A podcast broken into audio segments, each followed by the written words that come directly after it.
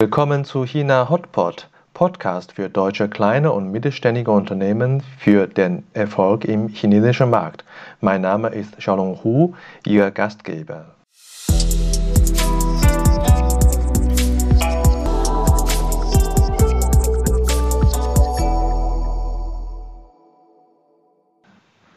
Hallo, willkommen zu China Hotpot. Heute Episode 37. Bei uns zu Gast Herr Richard Hoffmann, Gründer von Ecovis in China in Beijing. Nach seinem Jurastudium hat Richard einen kurzen Aufenthalt in New York, bevor er im Jahr 2006 nach China und nach Beijing kam und dort als Rechtsanwalt arbeitete. Im Jahr 2012 hat Richard die Rechtsanwalt- und Steuerberaterkanzlei Ecovis Beijing gegründet. Nach einem erfolgreichen Verkauf seiner Anteile an internationalen Investor ist er nach Heidelberg zurückgekehrt. Wir hören, wie wichtig es für deutsche KMU ist, sich in China zu fokussieren und zu merken, wann seine Zeit vorbei ist. Hallo Richard, danke, dass du Zeit für uns hast. Hallo Xiaolonghu, schön dich hier zu sehen das, äh, und zu hören, freut mich auch heute. Ja, ich habe den Satz noch im äh, Ohr. Ich habe meine Herzen in Heidelberg verloren, aber du gehst von Heidelberg nach äh, Beijing. Warum? ja, also äh, der, der, der Grund, ähm, es gab eigentlich zwei Gründe, äh, um ganz ehrlich zu sein. Ich habe in Heidelberg ähm, äh, Jura studiert und auch in Frankfurt und habe als erstes zweites Examen gemacht ähm, war auch ganz erfolgreich, also war äh, eine super Zeit, hat mir auch Spaß gemacht, das Jurastudium. Und habe dann so die ersten ähm, Anfänge in der Kanzlei gemacht, äh, wie man das dann so macht. Und ich habe da relativ äh, schnell festgestellt, äh, dass es das jetzt noch nicht sein kann. Ja, also ich war dann äh, Mitte 20, also ich habe wirklich Gas gegeben, um sehr schnell mit meinem Jurastudium fertig zu sein, weil ich äh, Geld verdienen wollte. Aber als ich dann in, der, in dem Raum saß und den ganzen Tag nur Akten wälzen durfte und Schriftsätze verfassen durfte, da habe ich gedacht, ey, das, das kann es jetzt eigentlich nicht sein, dass ich das jetzt mache die nächsten zehn Jahre, dass ich jetzt hier drin sitze in einem kleinen Raum. Ja, war natürlich auch ein Fenster da, aber trotzdem habe ich gedacht, das kann es nicht sein. Und dann vielleicht Kinder kriege und dann nichts von der Welt sehe. Deswegen ähm, dachte ich mir, ich muss noch mal die Welt kennenlernen. Und äh, da kam also für mich äh, zwei, zwei Länder in Betracht. Das eine war einfach die USA und das andere war, war China. Und das habe ich dann auch damals mit meinem äh, Rechtsanwaltskollegen geteilt. Und die sagten, also USA verstehen Sie ja, aber nach China macht es auf keinen Fall. Das bringt dir ja nichts. Ja? Und ich habe aber gedacht, ich mache es einfach trotzdem. Ja, ist egal, was die erzählen. Und es war dann auch für mich das Beste, was ich, was ich machen konnte. Und und dann gab es auch einen zweiten Grund. Ich hatte damals auch ähm, von wegen die, die Liebe in Heidelberg verloren. Ich hatte damals auch eine, eine Freundin, ne, die Chinesisch studiert hatte. Und die hat mir China immer näher gebracht. Ja, die hat mir das dann so immer gezeigt und mir chinesische Charakter, eine, eine Schriftzeichen erklärt. Und das fand ich dann schon immer ganz interessant. Ja, dann habe ich gedacht, hey, ähm, diese, diese Kombination, so ein bisschen China-Interesse hatte ich. Dann 2006, als ich dann nach China gegangen bin, ist es ja, hat es ja wahnsinnig geboomt gerade. Es war kurz vor 2008, also 2008 waren die Olympischen Spiele. Hey, da wollte ich einfach mal, mal hingehen und mir das angucken. Das war so der Hintergrund. Also erst in die USA, da war ich dann in New York, habe da in der Rechtsanwaltskanzlei gearbeitet. Hat mir auch viel Spaß gemacht. Ähm, aber ich wollte wirklich beides sehen und äh, wollte dann auch nach, nach China und bin dann nach Peking gekommen und habe dann damals in so einer Rechts- und Steuerberatungskanzlei ange, angefangen, die hieß äh, Desan Shira. Und der, der Chef damals, äh, der äh, netter Kerl, ähm, äh, Chris Devonshire Ellis heißt der, der hat mir damals gesagt, also äh, Richard, wir, wir stellen jetzt gerade keine Anwälte ein, weil die hatten gerade eine schlechte Erfahrung mit dem Anwalt gehabt, zumindest einen, ich glaube, einen britischen, also keinen kein deutschen Anwalt wollte sie auf keinen Fall haben. Da habe ich gesagt, aber wie sieht es aus mit, mit, mit, dem Praktikum? Ja, weil ich wollte einfach in was mehr mehr Chinesischem. Also ich wollte nicht bei einer deutschen Rechtsanwaltskanzlei in China arbeiten oder einer amerikanischen in China. Ich wollte schon einer, die sehr, ja, sehr auch chinesisch vermixt ist. Und es war halt ja. Und das, dann habe ich dann ja. mit Praktikum angefangen und wurde dann sehr schnell aber auch übernommen. Nach sechs Wochen habe ich ein sehr gutes Gespräch gehabt und dann haben sie mir dann angefangen, äh, gutes Geld zu zahlen. Das waren so die Antworten. Ja. Ja, super. Also äh, eindrucksvoll, äh, Heidelberg, New York und dann äh, Beijing und nicht wirklich äh, äh, China-Kenntnis vorher. Und äh, was sind da eigentlich damals da deine Aha-Effekte gewesen? Als ich nach China gekommen bin, die Aha-Effekte, also ähm, was, mir, was mich unheimlich begeistert hat, ähm, ich, ich, wollte ja gar nicht so lange hin. Ja, ich bin ja im Endeffekt, war ich ja beinahe zehn Jahre in, in China. Ähm, ich wollte ja ein Jahr, ein Jahr habe ich gedacht, das ist gut. Ich weiß auch, wie ich, wie ich angekommen bin, als wir eingeflogen sind äh, am Flughafen. Und ich erinnere mich doch an die vielen, vielen äh, Fahrradfahrer auf der Straße und, die, und auch wie dunkel zwar die Beleuchtung war halt damals noch nicht so stark, 2006, wie es jetzt war. Aber was mich, wenn du nach Aha-Effekten fragst, was mich an China so fasziniert hat, war Nummer eins äh, wirklich der, der Optimismus äh, für die Zukunft. Ja? Äh, dass überall, wo du mit Leuten gesprochen hast, äh, hat man die Zukunft als sehr positiv angesehen. Es äh, war etwas Fantastisches, das, das kommen sollte. jeder war happy. Das war die Nummer eins, die mir sehr gut gefallen hat. Und Nummer zwei, was mir persönlich sehr gut gefallen hat, dass ich jeden Tag was, was Neues lernen und entdecken konnte. Ja, entweder im Beruf oder auch privat. Wenn du auf der Straße spazieren gehst und versuchst, dein, dein, deine deine ersten kleinen Sachen zu erledigen auf einer Sprache, die du davor kaum kennst, auf Chinesisch, nämlich, das macht einfach Spaß, das sind Herausforderungen. Und das fand ich toll. Das waren so die Sachen, die, mir, die mich sehr begeistert haben. Was glaubst du, was die zehn Jahre China dich äh, vielleicht in irgendeiner Art und Weise geprägt hat oder verändert hat? Auf jeden Fall. Also ich bin, äh, ich glaube, das Größte, was ich durch China gelernt habe, ich habe eine, ich habe eine sehr große Ruhe gekriegt für bestimmte Sachen. Natürlich, ich bin grundsätzlich ein, relativ aufgedrehter und Mensch, ja, war ich schon immer. Ähm, das, das, das bedeutet deswegen, eine Ruhe in mein Leben zu bringen, ist, ist was ganz Besonderes für mich. Und, und diese Ruhe, also ich, ich reg mich jetzt deutlich weniger auf ähm, über politische Sachen oder über soziale Sachen oder sonstige Sachen, wo sich meine Nachbarn, meine Bekannten, meine Freunde doch sehr drüber aufregen, da bin ich dann doch äh, relativ entspannt, ja, weil, weil ich einfach, ich habe schon so viel von der Welt gesehen, ich habe auch schon so viele Länder bereist. Und das habe ich auch in China äh, sehr stark gelernt, dass man, dass man äh, doch, also meine Ansicht, die Chinesen sind doch sehr, sehr cool in vieler Hinsicht, ja, sind einfach entspannter und lockerer und äh, probieren es erstmal aus, bevor man äh, vorsichtig rangeht und äh, oder zu vorsichtig rangeht oder es gar nicht ausprobieren will. Das habe ich gelernt. Und zweitens, ähm, äh, dass man eigentlich für nichts zu alt ist. Gell? Äh, das fand ich auch ganz toll. In, in, in Deutschland zum Beispiel das Skifahren. Ja? Ich habe äh, nie so richtig Skifahren gelernt. Ich habe Snowboarden angefangen, als ich 17, 18 war. Das hat mir dann auch viel Spaß gemacht. Und, aber als ich nach China gekommen bin, war ich ja, wie gesagt, Mitte, Mitte Ende 20 und äh, normalerweise in Deutschland wird man dann kein Skifahren mehr anfangen, ne? weil du halt das stimmt. zu alt. In China fängt jeder an mit Skifahren, egal wie alt er ist. Ja? Da gibt es ja keine Begrenzung vom Alter. Ja? Da siehst du dann äh, 40, 50-jährige Herren und Damen, die so die ersten Schritte auf den Skis machen. Und das, das fand ich schon sehr toll, dass du einfach das Alter total irrelevant ist, dass du einfach mhm. machst, wo du dich nachfühlst und einfach Sachen ausprobierst.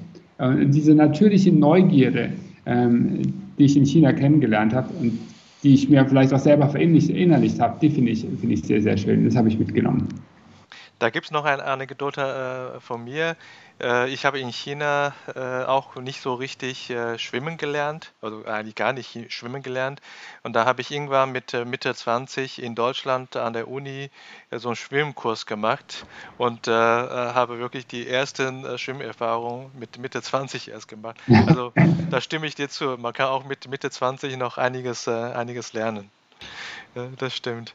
Ähm, du bist ja in China nicht nur äh, für Lernen da, du hast auch nicht nur gereist, sondern du hast auch viel gearbeitet. Du hast zuerst in Anstellung gearbeitet und später äh, hast du noch sogar eine eigene Firma gegründet und erfolgreich auch später einen Exit gemacht. Das, da, darauf kommen wir noch später. Äh, was ich gerne äh, von dir wissen möchte, ist, was sind aus deiner Sicht deine größten Erfolge in China? Ähm, das, ist, das ist eine gute Frage. Also ähm, abgesehen von meinem privaten Erfolg, dass ich, äh, dass ich natürlich meine, meine Frau kennengelernt habe, äh, was wahrscheinlich das Beste ist in meinem Leben, ist, ist das, das kann man aber nicht so arg beeinflussen. Also das, das Zweite ist der, der berufliche Erfolg. Und im beruflichen Erfolg äh, war wohl das äh, wirklich Ausschlaggebende, dass wir es geschafft haben, eine, eine Beratungs-, eine Steuer- und Rechtsberatungsfirma äh, zu gründen zu zweit, also mit einer chinesischen Partnerin. Ja, haben wir jetzt aufgemacht, also sogenanntes Joint Venture, aber eine besondere Struktur haben wir gewählt. Und äh, innerhalb von acht Jahren sind wir dann auf knapp 70 Leute gewachsen und haben es dann äh, sehr erfolgreich verkauft an, an Private Equity, an eine der größten Private Equity Firmen der Welt. Also das ist schon eine sehr, sehr schöne Erfolgsgeschichte, die wir gehabt haben. Auch eine sehr runde Geschichte in, in meinen Augen, dass wir zusammen was gestartet haben und dann äh, jahrelang bejagt worden sind von verschiedenen Investoren, die gesagt haben, hey, äh, wie macht ihr das eigentlich? Warum wachst ihr so stark und die anderen nicht? Ja, was ist eure Strategie? Und äh, wollt, ihr, wollt ihr nicht äh, äh, von uns übernommen werden und können wir euch nicht dazu überzeugen, dass wir, dass wir das zusammen machen? Also es war, das war schon eine tolle Geschichte. Ja, also du hast ja gerade schon meine Frage gesagt. Das ist genau meine Frage. Warum äh, ist ihr, seid ihr so schnell gewachsen? Was sind eure, eure Geheimnisse? Was habt ihr richtig gemacht? Also das, das ist eine Kombination aus verschiedenen Sachen. Ja. Äh, Nummer eins ist es wirklich der, der ganz, ganz klare Fokus. Ja. Also ähm, wir haben genau gewusst oder wir haben genau analysiert, wo die Schwachstelle der anderen äh, ist, wenn man das so sagen darf. Ich hoffe, ich trete jetzt keinem auf die Füße. Ich will auch äh, niemand hier, wirklich niemand ärgern. Es ist, äh, es ist nur so, dass wir festgestellt haben, dass es, ich bin ja selber Rechtsanwalt. Ne? Das heißt, natürlich habe ich überlegt, ich gründe eine normale äh, Rechtsanwaltskanzlei in China, ja, so wie das viele, viele machen. Also man muss sich überlegen, ähm, genau, es gibt ja, also wenn man dann, wenn man da mal nachguckt in, in Peking oder Shanghai, ja, wie viele äh, Rechtsanwälte es gibt, äh, das sind schon mit ausländischen Wurzeln, also Rechtsanwälte mit Ausländern, es gibt schon viele. Es gibt, kann sich auch von der, von der deutschen Botschaft oder von der HK die Listen geben lassen, das sind sehr, sehr viele. Aber wenn man dann, wenn man sich dann anguckt, äh, wie viele äh, Steuerberater äh, gibt es in der gleichen Region, nehmen wir mal Peking, ja, wie mhm. viele Steuerberater die sich auskennen mit deutschem und auch chinesischem Recht und auch österreichischem Recht und auch äh, mhm. Schweizer Recht. Ja. Das sind dann nur noch ganz, ganz, ganz wenige. Und wenn man dann noch guckt, wer sich auf äh, KMUs spezialisiert hat, ja, also das waren äh, damals, als wir das so aufgezogen haben in Peking, das waren vielleicht ein, zwei andere, die sowas gemacht haben. Mhm. Und, und im, im, Verhältnis zu, äh, keine Ahnung, äh, 40 äh, Rechtsanwälts, Rechtsanwälten mit ausländischen Wurzeln. Das heißt also, das war, das war klar, dass die Konkurrenz äh, sehr, sehr klein ist. Und auch dies gemacht haben, ähm, da hat man auch gemerkt, dass man, wenn man es vielleicht ein bisschen anders macht, dass, dass da einfach eine große, ein großer Bedarf noch ist für Beratung. Außerdem ist es ja auch so, also äh, wie oft braucht man im Leben seinen Rechtsanwalt? Hoffentlich nicht hm. arg oft. Hoffentlich nicht so viele. das ist genauso wie die Polizei. Eigentlich die Rechtsanwälte und die Polizisten sieht man lieber nicht, aber im Notfall hat man sie gerne. Ja, also, das, hoffentlich brauchen wir es nicht so oft, die Rechtsanwälte. Aber ähm, wen man eigentlich ständig braucht, ist sein Steuerberater bei, bei sehr, hm. sehr vielen Tätigkeiten. Das heißt, äh, dieser, dieser äh, Wiederholungseffekt oder der, der Effekt, dass du immer wieder gefragt wirst und äh, neue Beratungsleistungen anbieten kannst, ist sehr, sehr mhm. groß, vor allem wenn du es richtig machst. Das heißt, da, deswegen haben, haben, wir uns entschlossen, ähm, dass wir gesagt haben, die, die rechtsanwaltliche Schiene, die machen wir zwar mit, ja, weil es, mhm. weil es ganz gut ist, um das dabei zu haben. Aber der große Fokus war für uns oder ist nach wie vor für uns ein, ein Fokus dabei, ist der, ist der steuerliche Ansatz. Ähm, und dann haben wir uns gesagt, wir wollen, wir wollen die, größte, die größte Beratungsfirma in Peking werden. Also das war unser Ziel für den, den Mittelstand, der nach China geht und Rechts- und Steuerberatung braucht. Ne? Und das sind wir dann ja auch geworden, ja, mit Abstand. Wir waren dann dreimal so groß wie die, wie die nächste Konkurrenz irgendwann da steckt auch echt einiges drin. Ne? Also, wie viele äh, KMUs aus Deutschland sind ja äh, doch durchaus äh, über Jahre erfolgreich im Markt äh, am Agieren und dementsprechend gibt es auch viele Leistungen, die man äh, verkauft oder die Kunden kaufen können. Und äh, häufig treffe ich KMU-Unternehmen oder Unternehmer oder Manager, die denken, ihre Produkte können alle theoretisch in äh, China abgesetzt werden und bieten auch alles an. Und vielleicht ist es wirklich äh, äh, durch diesen Podcast-Episode empfehlenswert, dass man sich grundsätzlich überlegt, was ist ein Fokusprodukt oder Dienstleistung, wer sind die Fokus Zielgruppen und Kundengruppe, um da erfolgreich zu machen. China ist ja groß genug, selbst wenn man fokussiert ist, ist der Markt auch groß genug. Das ist dein, dein Beispiel oder dein Unternehmen ist ein tolles Beispiel. Ja, das ist, glaube ich, ganz, ganz wichtig, Salon, da hast du recht. Ähm, der Fokus. Ja? Der Fokus, wir, wir wären, ich denke, wir wären auch äh, erfolgreich gewesen, wenn wir äh, nur eine Rechtsanwaltskanzlei gewesen wären. Ja, das wäre auch okay gewesen. Dann hätten wir vielleicht drei, vier, fünf Mitarbeiter gehabt oder vielleicht auch zehn, weil es besonders gut gelaufen wäre. Aber wir hätten nicht, nicht diese ähm, äh, Größe erreichen können. Und das ist genau wie du sagst. Wir haben genau äh, festgestellt, wo ist die Nische, nämlich im, im steuerlichen Bereich. Ja? Und auch heute noch ist, ist da eine große, große Nische im steuerlichen Bereich. Ähm, und, ähm, und dann haben wir uns darauf fokussiert und andere Sachen vielleicht nebenbei mitgearbeitet. Und das ist auch mein, mein, mein Tipp, wenn man das sagen darf, für andere. Äh, guckt, äh, wo, die, wo die Nische ist. Ja, guckt, äh, wo es vielleicht wirklich einen Bereich gibt, der von anderen nicht abgedeckt wird oder nicht besonders gut abgedeckt wird oder besser abgedeckt werden könnte von euch. Ja, das wäre mein. Mhm. Da gibt es immer wieder was. Man muss einfach nur den. Ich hatte den Vorteil, äh, dass ich ja schon, äh, bevor ich die Kanzlei gegründet habe, schon mal vier Jahre im Markt war. Das heißt, ich wusste genau, äh, wo, die, wo die Schwächen sind und wo die Vorteile mhm. sind. Und das ist halt gut, wenn man eine gründliche Marktanalyse macht. Ähm, und ich, ich, glaube auch nicht, die kann man, die kann man zwar teilweise outsourcen, ja, die kann man teilweise irgendwelchen Beratern übergeben, die eine tolle Marktanalyse machen, aber dann muss man die auch sehr, sehr kritisch hinterfragen, ob das wirklich passt. Ja. Und ein anderer Vorteil sehe ich auch, ihr seid ja beide, du, du und deine Partnerin damals, äh, seid ja beide Unternehmer und äh, sind am, am, Markt. Das ist auch ein Unterschied. Und für viele deutsche Unternehmen, äh, die in China agieren, die Unternehmer sitzen ja in Deutschland, die haben nicht diese Informationslevel, wie ihr das habt über den chinesischen Markt. Ja, ja, da gebe ich dir, gebe ich dir auch sehr recht, Salon. Also das war äh, sicherlich ein sehr, sehr großer Vorteil, äh, dass, wir, dass wir beide vor Ort waren am Anfang, ähm, dass wir das gemeinsam vorangetrieben haben jeden Tag. Es hätte auch einer von uns sein können, aber es ist natürlich in dem Fall war es gut, dass es eine Partnerschaft war, ja, dass wir uns gesagt haben, wir machen es zusammen. Wobei ich nochmal betonen will, ich habe kein chinesisches äh, Joint Venture gehabt. Ne? Wir hatten, mhm. wir hatten eine, ein Joint Venture über eine Hongkonger Firma oder eine Partnerschaftsgesellschaft, die dann wieder eine Tochtergesellschaft in, in China gegründet hat, ähm, aus Rechtssicherheitsgründen. Nicht, also das, das ist einfach was, was ich dazu sagen will, weil es oft missverstanden wird. Oftmals wird gemeint, mhm. in China kann ich nur was machen, kann ich nur erfolgreich sein oder ich muss immer einen chinesischen Partner haben. Ähm, das mhm. gesetzlich oder wie auch vorgegeben. Das ist einfach, stimmt einfach so nicht. Ähm, wir haben deswegen auch klar die Struktur über Hongkong gewählt damals, um, um dann eine gewisse Rechtssicherheit zu haben. Da könnte ich jetzt noch mal einen Tag lang drüber sprechen, warum das Rechtssicherheit. Das glaube ich. ich würde vielleicht das ein bisschen eher. Ähm, auch, auch, heute wird man es vielleicht wieder anders machen, weil die Rahmenbedingungen ändern sich ständig. Ja? Aber damals und für uns war das, war das wirklich äh, die perfekte Möglichkeit, das so zu machen. Und ich habe ja selber auch äh, fünf Jahre lang überlegt, wie ich, das, äh, wie ich die perfekte Partnerstruktur aufbaue. Ja? Und mhm. Mit dem juristischen Hintergrund und der steuerlichen Affinität, die ich habe, äh, ist es dann auch im Endeffekt ganz, ganz, ganz gut gewesen. Ja? Ja, ja, cool.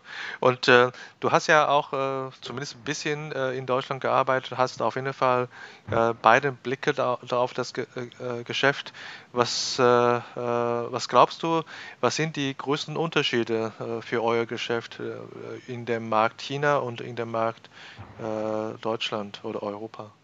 Ja, also ich habe ja in, wir haben in China äh, Ecovis Beijing gegründet und wachsen lassen und schlussendlich verkauft. In, in Heidelberg habe ich eine äh, Rechtsanwaltskanzlei, die sich auch sehr mit China beschäftigt. Ja, die, die gibt es nach wie vor.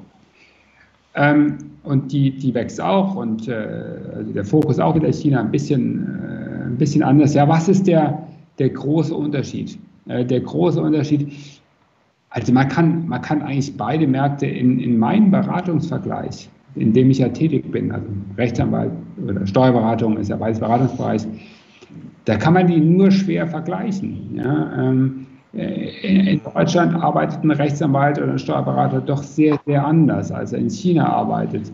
In, in Deutschland äh, gucken wir uns sehr viel mehr die Gesetze an, die Normen. Ähm, wenn man vom, vom Anwalt oder vom Steuerberater einen Brief erhält, da steht dann sehr wahrscheinlich was drin mit Paragraph XY, Absatz 3, Satz 2 etc. Ja? Mhm. Und der bezieht sich auf, auf, auf, auf englische Gesetze, äh, öffentliche Gesetze. Ähm, in, in China ist es anders. Ja? In China erhält man äh, selten, eine sehr seltene Zitierung von Gesetzen. Es geht vielmehr darum, dass man einen praktischen Hinweis bekommt, wie was äh, zu machen ist. Also, ich gebe mal ein simples Beispiel. Ne? Ja. Genau. Sonst, sonst ist zu viel äh, geplapper. Also, wenn ich jetzt in, in, in China eine Firma gründen will, ne?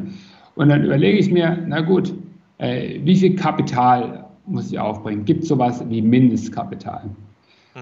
Dann die erste Sache, die ich machen würde, ich würde wahrscheinlich äh, äh Google, Dr. Google befragen und äh, finde dann äh, lauter widersprechende Zahlen. Das zweite, was ich machen würde, ich würde dann äh, die nationalen Gesetze von China mir angucken. Ja. Und da würde stehen, ja, Mindestkapital für eine Firmengründung gibt es inzwischen nicht mehr, ist also null. Dann sage ich mir, super, mhm. perfekt. Das Dritte, das ich machen müsste, und das ist dann sehr speziell für China, weil da bei Nummer zwei würde schon der deutsche typische Rechtsanwalt und Steuerberater aufhören zu arbeiten. Der würde sagen, hier, der würde den Paragraph zitieren und sagen, wenn du nach China gehst, brauchst du kein Mindestkapital, fertig aus. Mhm. Aber damit lege er falsch. Die Antwort wäre also falsch, weil es kommt wirklich darauf an, wo ich investiere. Ja? Das heißt, der dritte notwendige Schritt wäre, anzugucken, in welcher Stadt ich, ich investieren will. Ne? In welcher Stadt will ich meine GmbH gründen? Mhm. Zum Beispiel Peking. Ja? Dann haben die Pekinger vielleicht äh, für diese, für diese Firmenart, sagen wir mal, es ist ein Handelsunternehmen, sagen die, die, die Pekinger Stadtregierung sagt, na gut, wir wollen aber mindestens mal äh, 50.000 Euro als Startkapital haben. Ja? Mhm dann weiß ich schon, okay, 50.000 Euro soll es sein. Und wenn ich dann aber noch sage, ja, innerhalb von, von Peking weiß ich schon den District, also weiß ich schon die, die Gegend, sei es Chaoyang District oder Shuni oder Haidian oder was auch immer, mhm. Dann sollte ich auch dort mit den Behörden nochmal sprechen. Ja, vielleicht sind die mhm. andere Auffassung. Ne? Und erst, wenn ich das wirklich gemacht habe, also mit meinem Sachbearbeiter vor Ort gesprochen habe und der sagt, äh, lieber Richard, für die Firma XY brauchen wir ein Kapital von 50.000 Euro oder 20.000 Euro oder 10.000 Euro oder auch nichts, ja, dann gebe ich diese Information weiter. Ja, und dann sage ich, ich, wir haben alle Ebenen durchgesprochen, wir wissen, das Kapital, das in dem Fall aufbringen müssen, ist Betrag X, um die Firma zu gründen. Und das ist genau der große Unterschied äh, zu dem, mhm. wie jetzt ein deutscher Steuerrechtsberater arbeiten äh, würde und wie, wie ein äh, Berater in, in China arbeiten sollte und soll.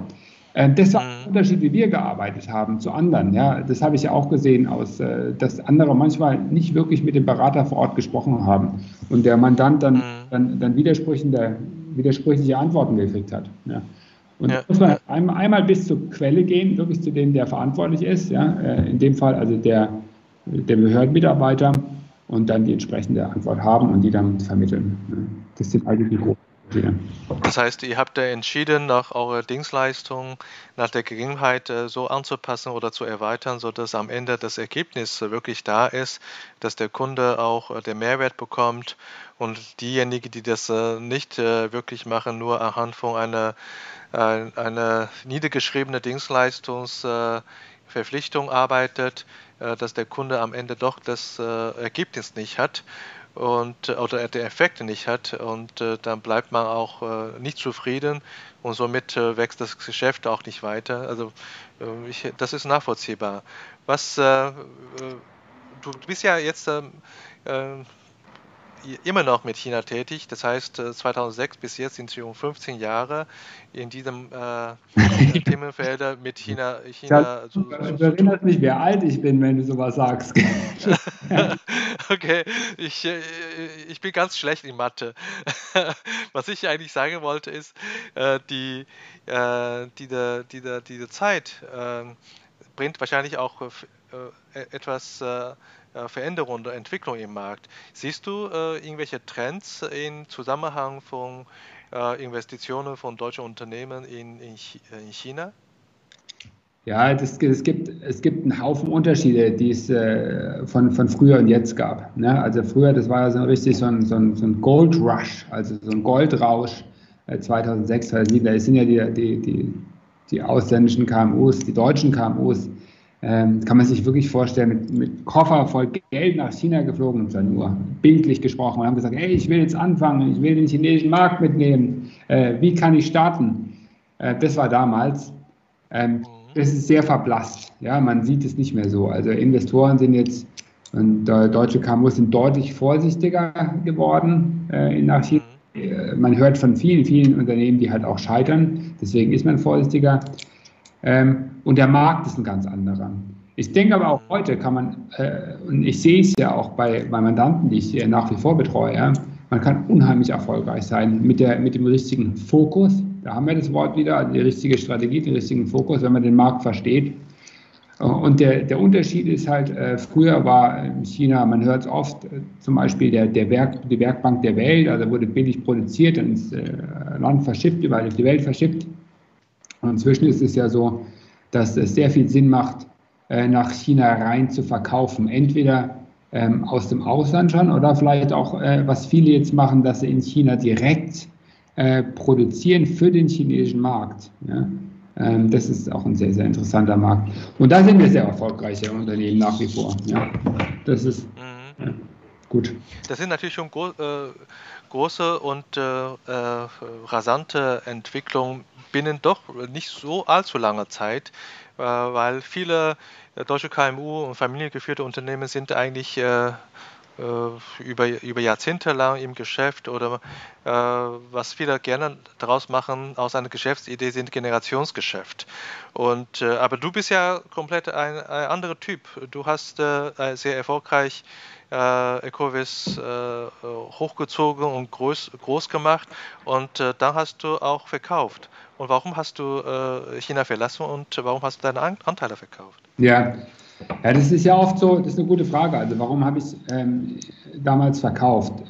Der, ähm, der Grund ist es wieder, das hat ja oft mehrere Gründe. Man kann nicht sagen, also bei mir ist es oft so, dass diese so, so, so Gründe zusammenkommen.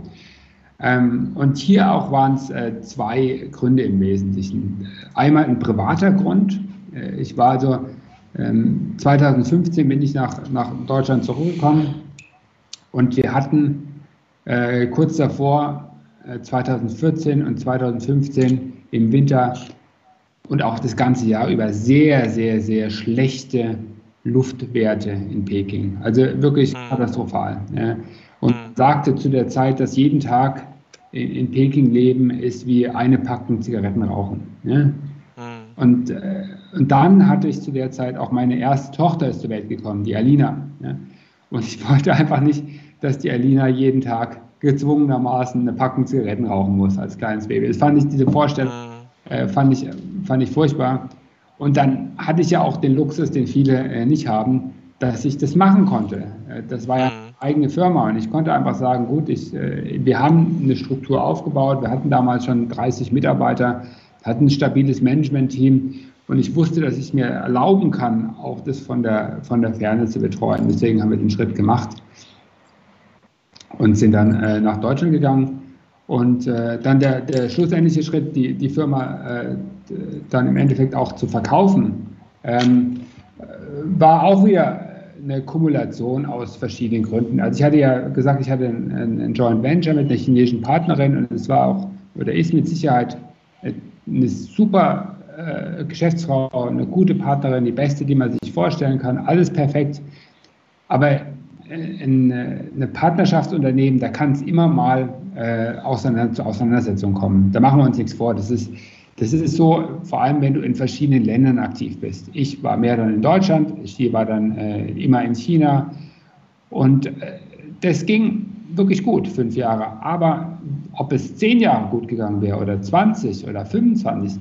weiß ich nicht. Ja.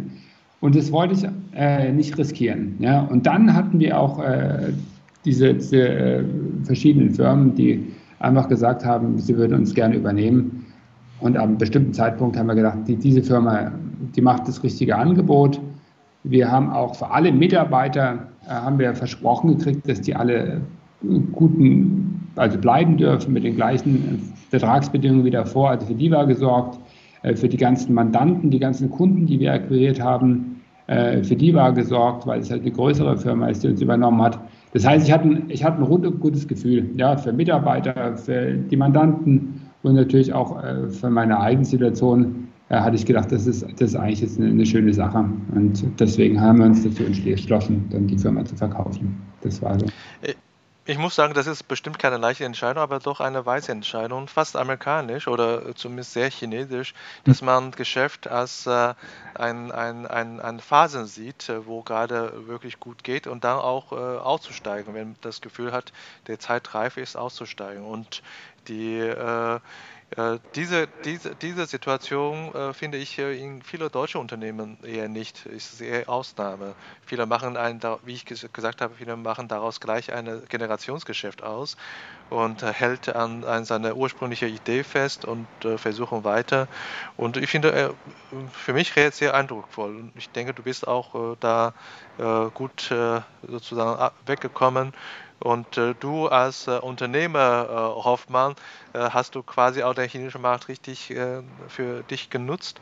Und äh, jetzt bist du natürlich auch weiterhin Unternehmer aus Deutschland heraus, aber ein anderes Geschäft. Ist, ist doch super.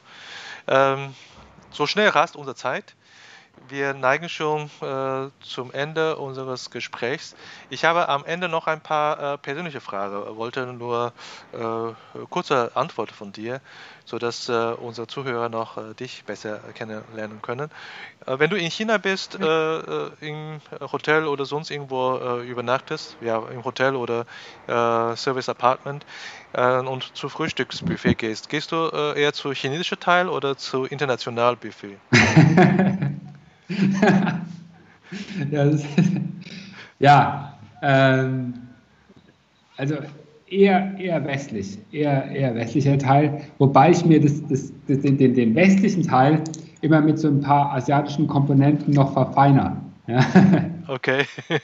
Aber mir ist der westliche Teil beim Frühstück, Frühstück sind wir, bin ich auch etwas eigen, äh, ist mir da wichtiger. Abendessen wäre es anders, aber Frühstück wäre es auf jeden Fall eher westlich. Nee, passt. Viele sind ja so. Ich äh, denke, für viele ist er nach wie vor, auch ne, nach längerer China-Aufenthalt, ist Frühstück immer noch eine Herausforderung, Chinesisch zu essen.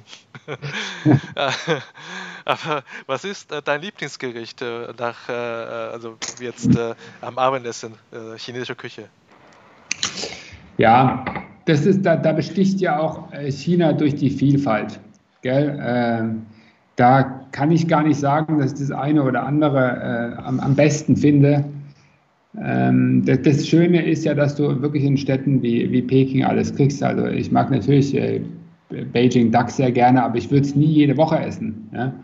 Ähm, was äh, sehr gerne mag ich alles, was, was von Sichuan kommt. Also das bisschen spicy, scharfes Essen finde ich sehr toll. Mhm.